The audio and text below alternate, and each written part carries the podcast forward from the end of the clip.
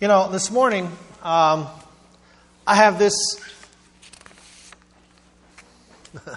I, you know, every every week, you know, sometimes you, you you don't. Maybe you, I don't know how you think about how I.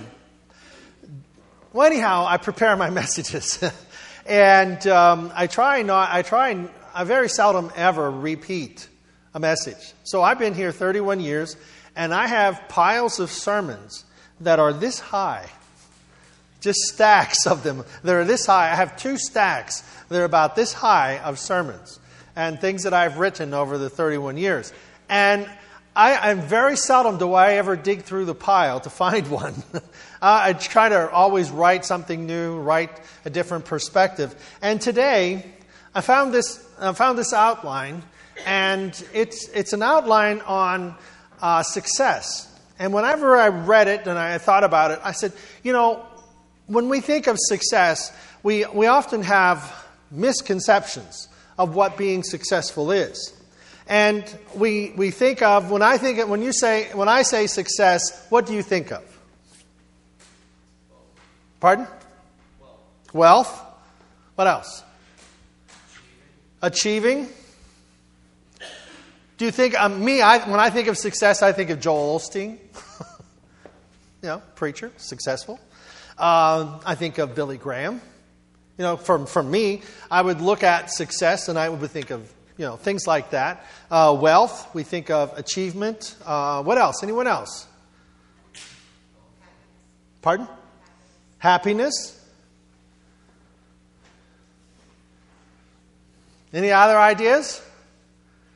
You know, being manager, being CEO, being uh, corporate person being right where you're at. I don't know, whatever. But success is a favorable or desired outcome. A favorable or desired outcome. That's why success is based upon what you think of as success. So sometimes I, I, think, you know, I should write a book. And I often start, I have lots of places that I've started. I have this one thing I carry around with me.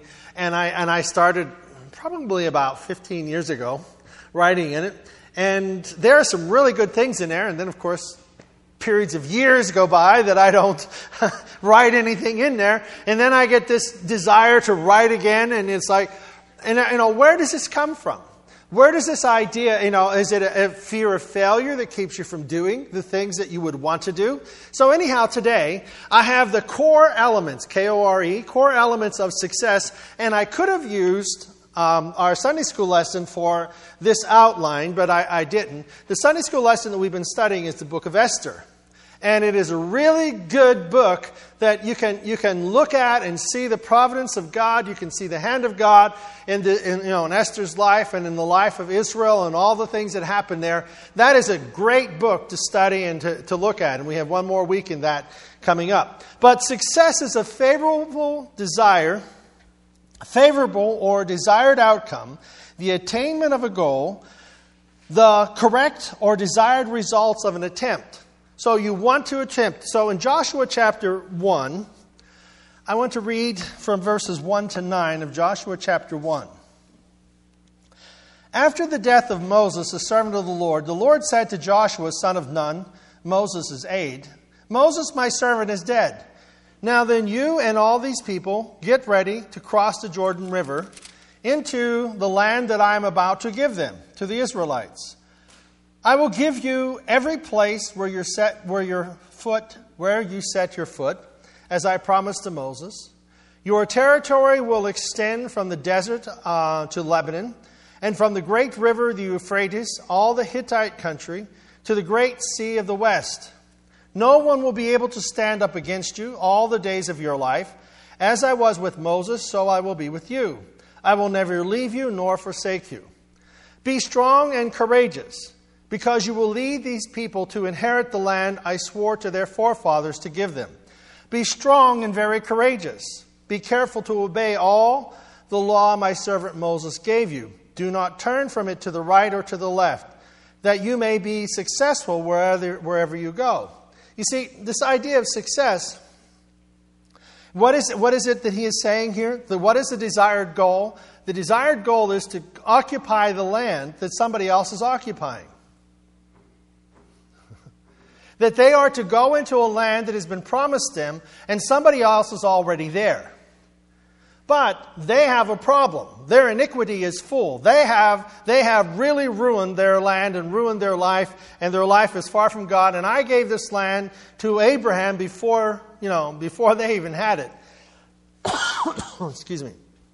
So, anyhow, Moses gave you, do not turn from your right to the left, that you may be successful wherever you go. In verse 8, this is the important. Do not let this book of the law depart from you, from your mouth Meditate on it day and night, so you may be careful to do everything that is written in it. Then you will be prosperous and successful. Have I not commanded you? Be strong and courageous. Do not be terrified. Do not be discouraged, for the Lord your God will be with you wherever you go.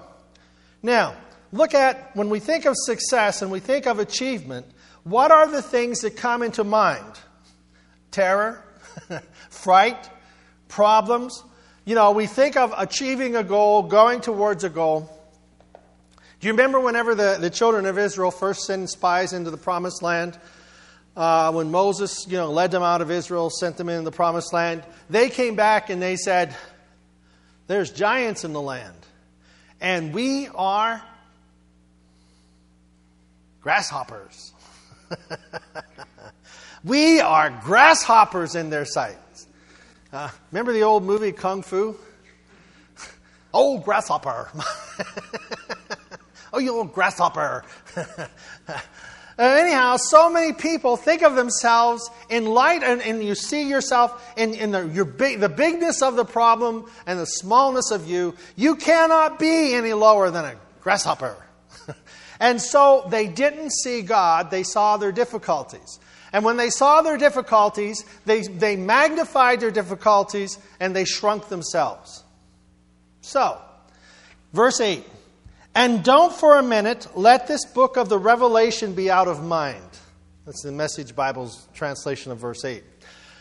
Do not for a minute let this book of Revelation, don't let God's law out of your mind.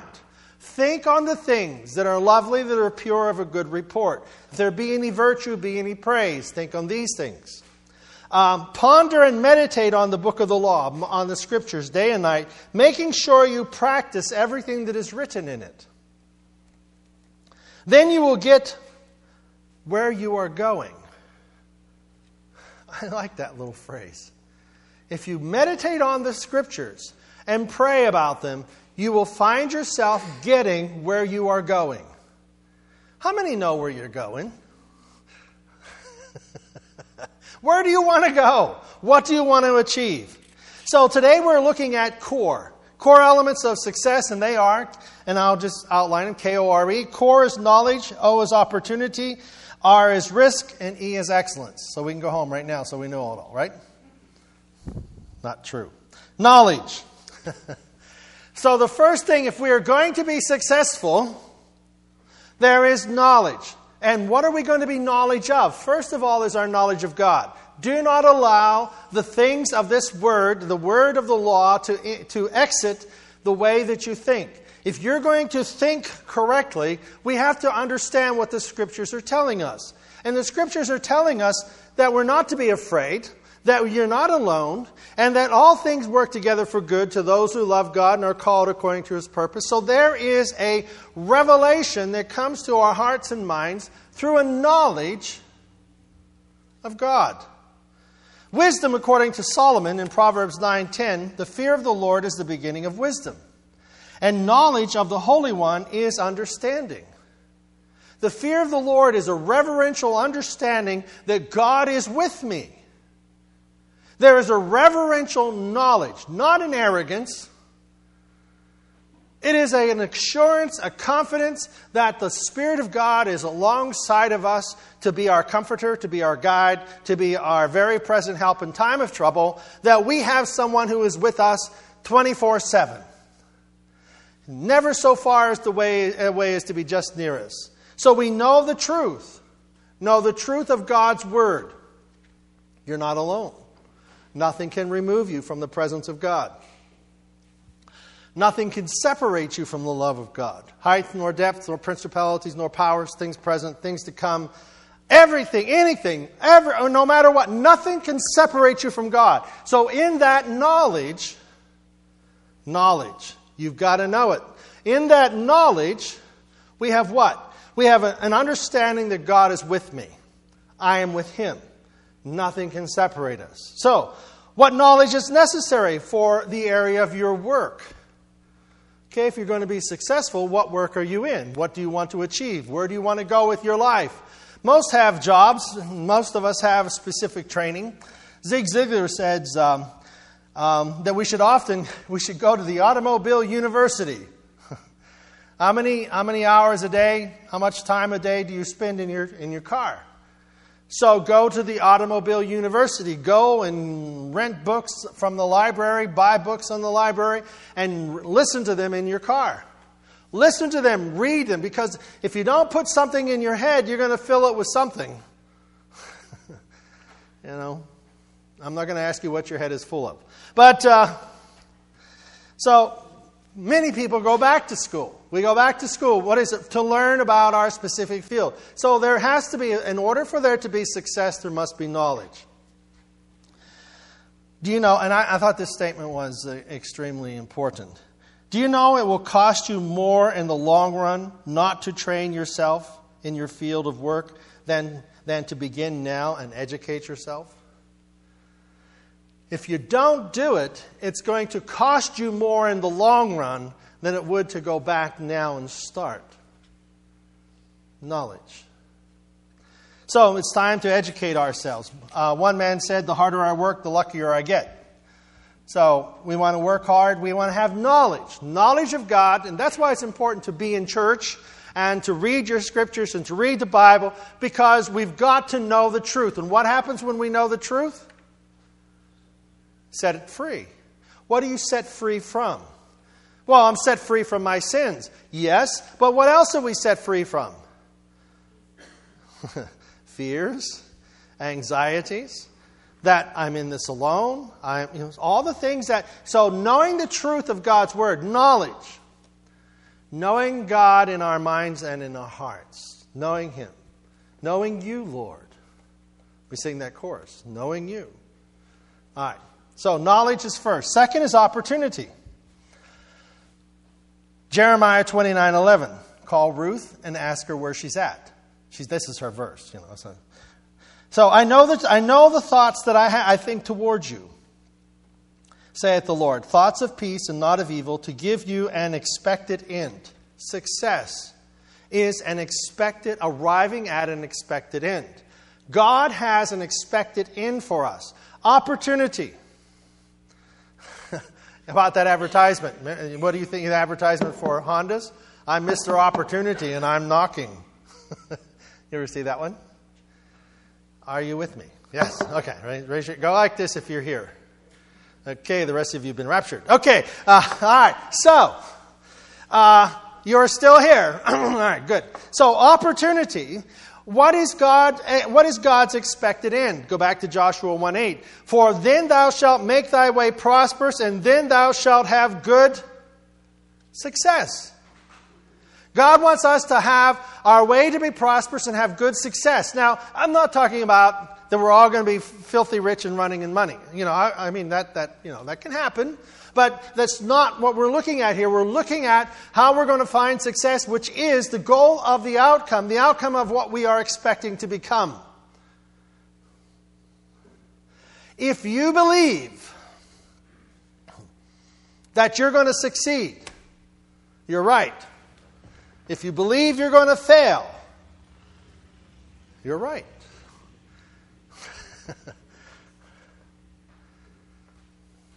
Think about it. When you're, you're in school, some of you are in school, okay? If you believe you're going to fail the test, do you study? What's that? You don't study to begin with. That's what I thought. Remind me of my son. David, he was two, David. David, you know, talk about two different kids, David and Rachel. Okay, Rachel was the student. Rachel had to study. I mean, she was a BC student. She had to study. She studied every day. She studied every night. She studied constantly. BC student. When she went to college, she had one teacher. He's dead. if he wasn't, I would go talk to him. He told her, You are not college material. You should not go to college. I told my daughter. If I, he was here, I would pray for him intently. because when Rachel got in school, she wanted to always work with special needs children. Since she was in second or third grade, she wanted to work with special needs children. She knew that from second grade, she wanted to be a special needs, work with special needs children. Uh, Nisi Bonnets, anybody know Nisi? Nisi Bonnets and her were in the same class, and Nisi was and her were best friends. And Nisi's a special needs child. And all through grade school and high school, Rachel and Nisi were good friends. And whenever Rachel was a cheerleader, Nisi was there with her mom being the cheerleading and the whole thing. And Nisi, even whenever Rachel got married, she went, Nisi went to her mother and said, Rachel's getting married. Rachel's getting married. And oh, no, Nisi, that's not true. Oh, yeah, Rachel's getting married. She knew all that. But anyhow, when Rachel went to school, she was, she graduated with a 3.6, 3.98 average, grade point average. Somebody who's not college material. She found her niche. Her niche was special needs children. And she, right in, she's been asked to head the entire Mechanicsburg School District on handling special needs children. And one teacher said, You're not college material. You see, it isn't what people tell you, it's what you believe. See, I can, I can stand here and you say, we talk about responsibility and we talk about success. It's what you believe. And, you know, when I look at it, what are the beliefs that God imparts in your heart? It isn't that I'm going to be rich and I'm going to stand on people's throats and I'm going to be this. That, forget that. That's not a godly thought. That's not godly principles. Godly principles are meditating on the Word of God, know what the Word of God says, to love and to serve and to have a purpose, and that we are here. We are bringing the body of Christ, the life of Christ, and the love of God. We're bringing it into people's lives. We are the hand of God extended to our communities, extended to people around us. And if we see how we can extend God's grace and God's mercy through what we do, God is going to birth a dream in us that we can achieve it. David, I was saying about him in school. David was, um, maybe I've even said this. David was very, he's very bright. Not because he's my son, he's Rhonda's son. That's why he's very bright. And uh, he got that genetic gene, gene, gene going there. But uh, he's very bright, and he would go to class and he'd go to college and he'd study a first semester, first test, and get an A. Then he would show up at class every once in a while, and at the end, he'd figure out what he needed to do to get a C. and he would study and he'd get an A or whatever on that class, the final exam, so he'd come out with a C. I said, I'm passing, Dad. I said, it's not the point, you know? He was a very thorough kid. It took him six years to complete the four year program. He didn't do a six year program in four years, he did a four year program in six years. That's not a good thing. But when he settled down, when he got his niche, when he decided he was going to graduate with uh, biblical studies and art, what a terrible major, double major, he aced it. He had a, I mean, he did perfect. In his graduate work, uh, you know, with Eastern University, he aced everything. They said, You've got to go on for your doctorate. but what the idea is that whenever we look at things, if we don't have a dream birthed inside of us and we don't put it together and we start allowing other people's influences and things to be upon us, it's not part of who we are.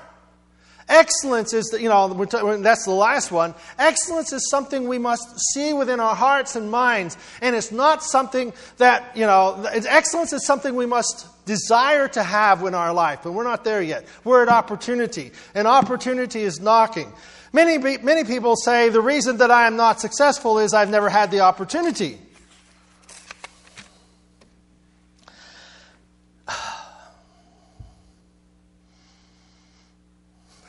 never had the opportunity. Perhaps it's true. But what does opportunity look like? That's where we have our biggest problem. Because we will look at problems and not see the opportunity.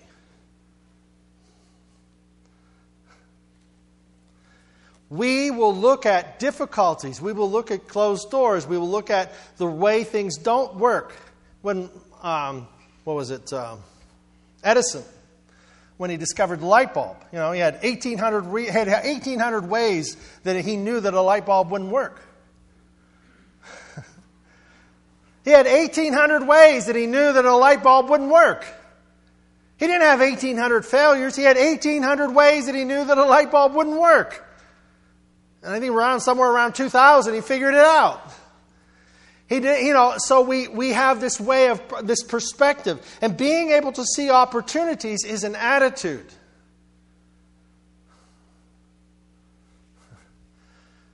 It's an attitude, it's a perspective. And, you know, and I have blown many opportunities because of my inability to see beyond the obstacles.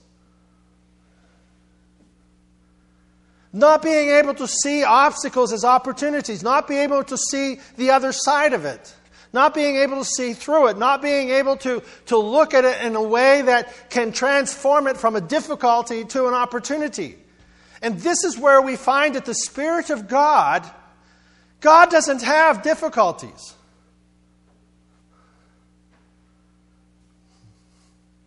You see, He doesn't have a difficulty with us. He has grace and mercy and love. He doesn't look at your failures, He looks at His forgiveness. He doesn't look at how, we've, how bad we've done, He looks at what He created us for and that we can still get there. And that we, and we have to look at our lives and say that God is in my life. God has changed me for a reason. And the reason is greater than me. Doe was talking about that in Sunday school. It's not about us. It's about God working through us to take care of the people around us in his kingdom, and the, Esther was taking care of her entire nation. So, being able to see opportunities is an attitude. We're not looking for one opportunity, we are looking at every obstacle as opportunities. You see, the circumstances that we see circumstances as opportunities is not and not problems. What does the Word of God tell us? All things work together for good to those who love God and are called according to His purpose. God has a way of turning things around. Are we willing to allow Him to work through us to see the other side? You see, if you believe there is nothing good out there, you'll find it. You'll find nothing good. If you believe that people are to blame for where you're at in your life, you are right. They probably are. But there is never a failure problem, there is only an idea problem. And the scripture, meditating on the Word of God, what does it? Gives us hope. Gives us a divine perspective that is beyond our sight. Wisdom. Now, there are some ideas that you should just let in the shower. Okay? You know, there are some ideas that, you know, these are really stupid and you should just let them go. I mean, that's being wise. Okay? Now, you know, how many have had really stupid ideas? All right. You know, we know some of them are stupid. I mean, just out and out. All you got to do is look at some people, you know, but some people aren't afraid to act on stupidity. you know, they excel in it. But, you know, but wisdom is knowing what is wise and what isn't and how to work it and all things like that. But some ideas are your future. Some ideas are things that God wants to birth in your heart and they just won't go away. I've had some great ideas, and I didn't act on them. You know, one of my this is one of the, things, you know, remember back when Martha Stewart and everything fell apart for Martha Stewart? Okay? Okay, fell all apart. Her, her stock went through the floor, fell out. I was just thinking about that and heard on the news, and I got this thought. You should go invest in that company. I mean, I don't have any money, you know. I'd have to borrow to invest and all that kind of stuff. But you should go invest in that company. And my first thought was, well, you know, if I do that, I could lose my money. But it wouldn't go away. And I didn't do it. And her stock went from the bottom through the ceiling. And I say, God, give me another one. I'll, I'll do it this time. give me another idea. I'll do it this time. I'll, I'll listen. I learned my lesson. it's like nothing. You know, it doesn't come back. It doesn't, it's not there. So you see, there are times that God speaks to us and we don't listen. I don't know what happens. Sometimes we're just dumb. Okay. But we don't pay attention. But what is God, some of the things that God tells us isn't always, it's to deal with who we are as a person. Sometimes they are very spiritual things, sometimes they are very influential things, sometimes they're just bringing peace to a person's life. Take inventory of who you are. We have to take an inventory. You see, you have a lot of things to give. If I ask you to write on a sheet of paper, write down all the good things about your life, and on, on, another, on the other side of it, write down all the bad things, which side do you think you would fill up? I know which side you'd fill up the bad part. Because we're so used to looking at the negative and we're looking at the bad things about and the failures and all this other stuff. But who doesn't have them? He who is without sin, let him cast the first stone. He who is without failure, let him, you know, let, you know, it isn't, get rid of it, you know, it's there. Get forgiven of it, deal with it in a healing way, and look at the good things in your life. The, you will build your life on your strengths.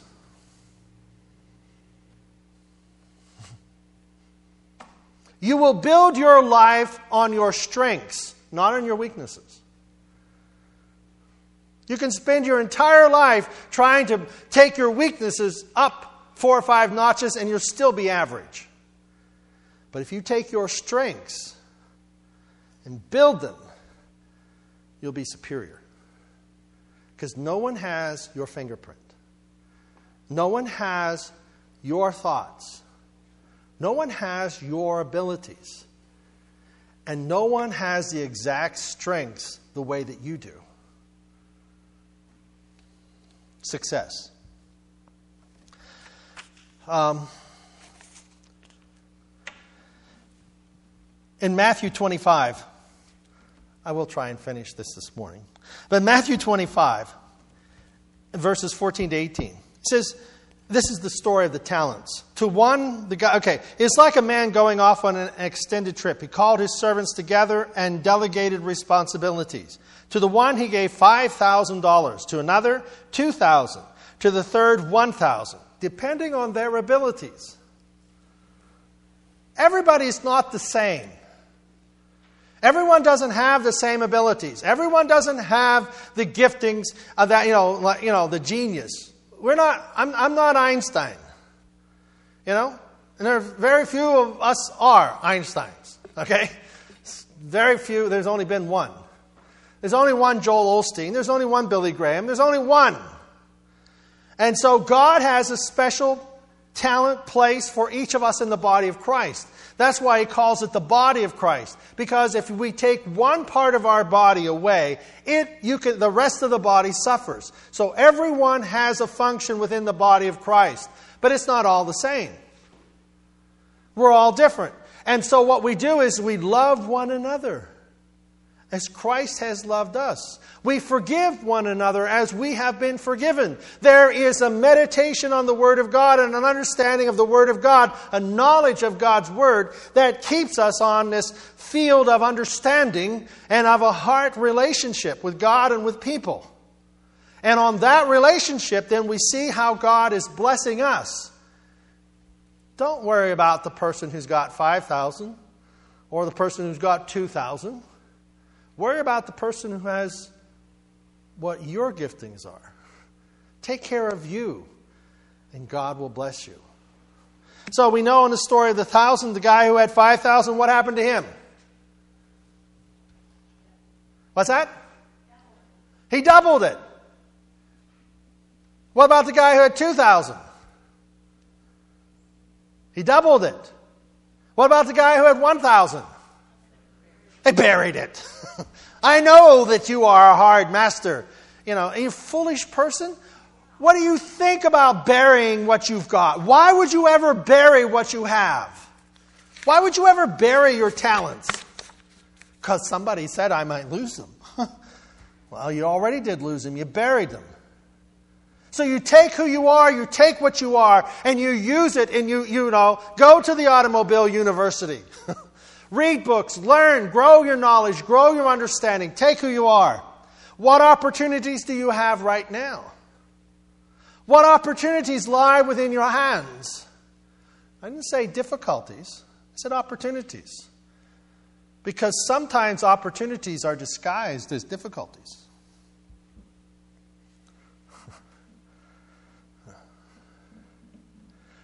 I was going to wear a costume, you know, one of my illustrations.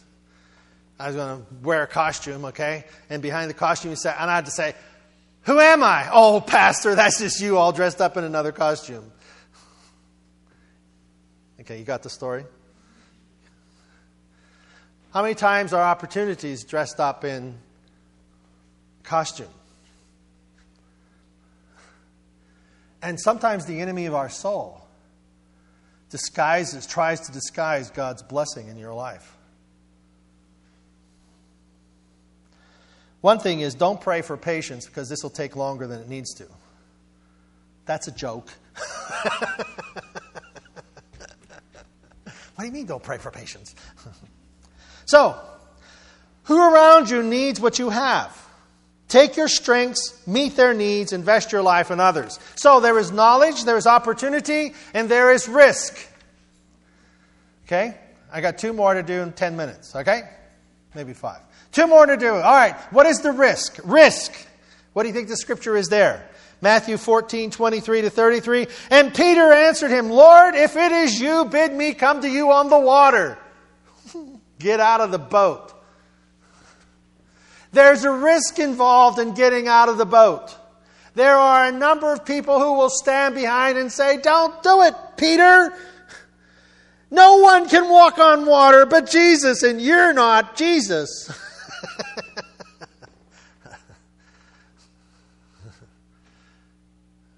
it's not safe out there. Peter is the only disciple to walk on water, all the others were safe in the boat. But to remember what the key to risk is? Lord, if it is you, bid me come. Okay? Pray about your decisions. Ask God for guidance. Jesus, if it's really you, and these are your desires that you're placing in my heart and my mind. Let me know. Bid me come. If this is just some dumb idea I need to let go down the shower, let it go. But if this is your idea, Lord, bid me come.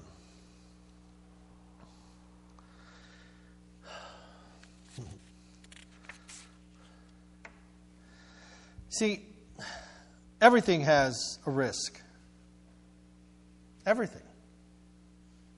But you know, I like to sing the old ballad of the church. You got to know when to hold them, know when to fold them, know when to run away.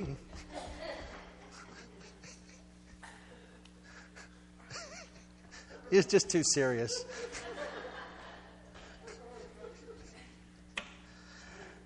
No, it isn't a gamble. it isn't a gamble. Whenever we take risk, it's not a gamble. Because when God leads us, we may run into a dead end, but it's at that dead end we'll find the open door to the left or to the right. You see, Las Vegas is built on people's losses. Every place there's a casino, it's built on people's losses.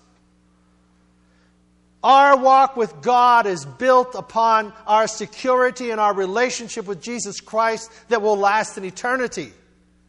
This isn't a gamble. This is faith and an understanding. You see, faith is realistic.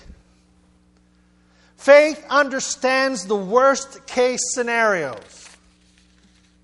Faith will calculate the risk, and faith will calculate and prepare fully for what is ahead. What is ahead? Count the cost. Know what's going to happen if you do it, and know what's going to happen if you don't. That's faith. Faith isn't blindness. Faith is a substance of hope for, things hoped for. Faith is based upon a reality that there is a plan and a purpose for my life. There is, a, there, is a, there is something that God wants to do in my life, and faith is based on that. And upon the solid rock, Jesus Christ, I stand. It's not sinking sand. And fear is not part of faith. Faith I can do all things through Christ who gives me strength. And in that strength, I have understanding, I have calculation, I know what I'm seeking, I know what I'm doing, and I know where I'm going. I don't know how I'm going to get there, but faith says I can. Fear is false evidence appearing real. Fear will cause you to stumble and fall and stay down when you fall. And the last one is knowledge, opportunity, risk, What is it? Excellence. Striving for excellence is what sets us apart. Can you imagine God saying, eh, so what if we leave out a hand? so what if we put out, leave out this part of our creation? So what if this, he doesn't have? God is, uh, you know, stri- it is an excellent, God is the mo- most excellent adventure. Uh, God has excellence and strives for excellence. Um, 2 Peter 1 5. By his divine power, the Lord has given us everything we need for life and godliness through the knowledge of the one who called us by his own honor and glory. 2 Peter 1 5. This is verses 3 leading up to that. Verse 5. This is why most this is why you must make every effort to add moral excellence to your faith, and to moral excellence, knowledge, and to knowledge, self control, self control, endurance, and to endurance, godliness, and to godliness, affection for others, and to affection for others, love. If all these are yours and they are growing in you, they'll keep you from becoming inactive and unfruitful in the knowledge of our Lord Jesus Christ. Cultivate an attitude of excellence. Define, define what excellence looks like. You see, I mean, what does excellence look like to you? Sometimes we, mis, we misunderstand excellence as perfection. Perfection, and, and, and the idea of perfection in the scripture is not without is not that, something was without flaw. We think of perfection as that which is without flaw. The, the idea of, of, of, of, of excellence in the scripture, perfection in the scripture, is that whatever God has using is perfectly suited for the task. That's why you are perfect in the sight of God. Why? Because you are forgiven, you are endowed with talents, and you are perfectly suited for the investment of your talents to bring about a return. Therefore, we should do it with excellence. We should do it with a, whole, with a, a full hearted commitment that we want to do what we do and we do it in an excellent manner. manner. And, and the last of this is when we, as, as God's children, you walk around with an anointing of God. Before you bump into somebody, your atmosphere goes before you. Before you come in contact with someone, the Spirit of God is there ahead of you. You have an anointing upon your life that makes you different than any and than all non-believers. Every Christian, every believer has a presence of God about them that makes them different. And it is the presence of God around us that calls for us to have the spirit of success. And success is not the, is the success is a favorable desire or outcome. God wants to work everything in your life out to a divine good so that the Spirit of God, the love of God, purpose of God, the, the plan of God will be fulfilled in your life and the lives of those around you. So it is not just about me, it is about how that I, in the kingdom of God, am walking around with the presence of God, and how that some people are going to be extremely irritated and some people are going to be drawn to God.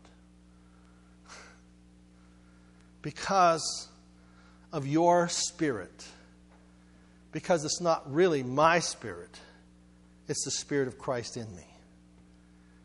And that gives me knowledge, opportunity,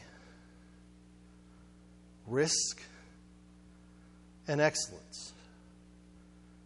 Because God is about changing the world with my talents, your talents. Amen?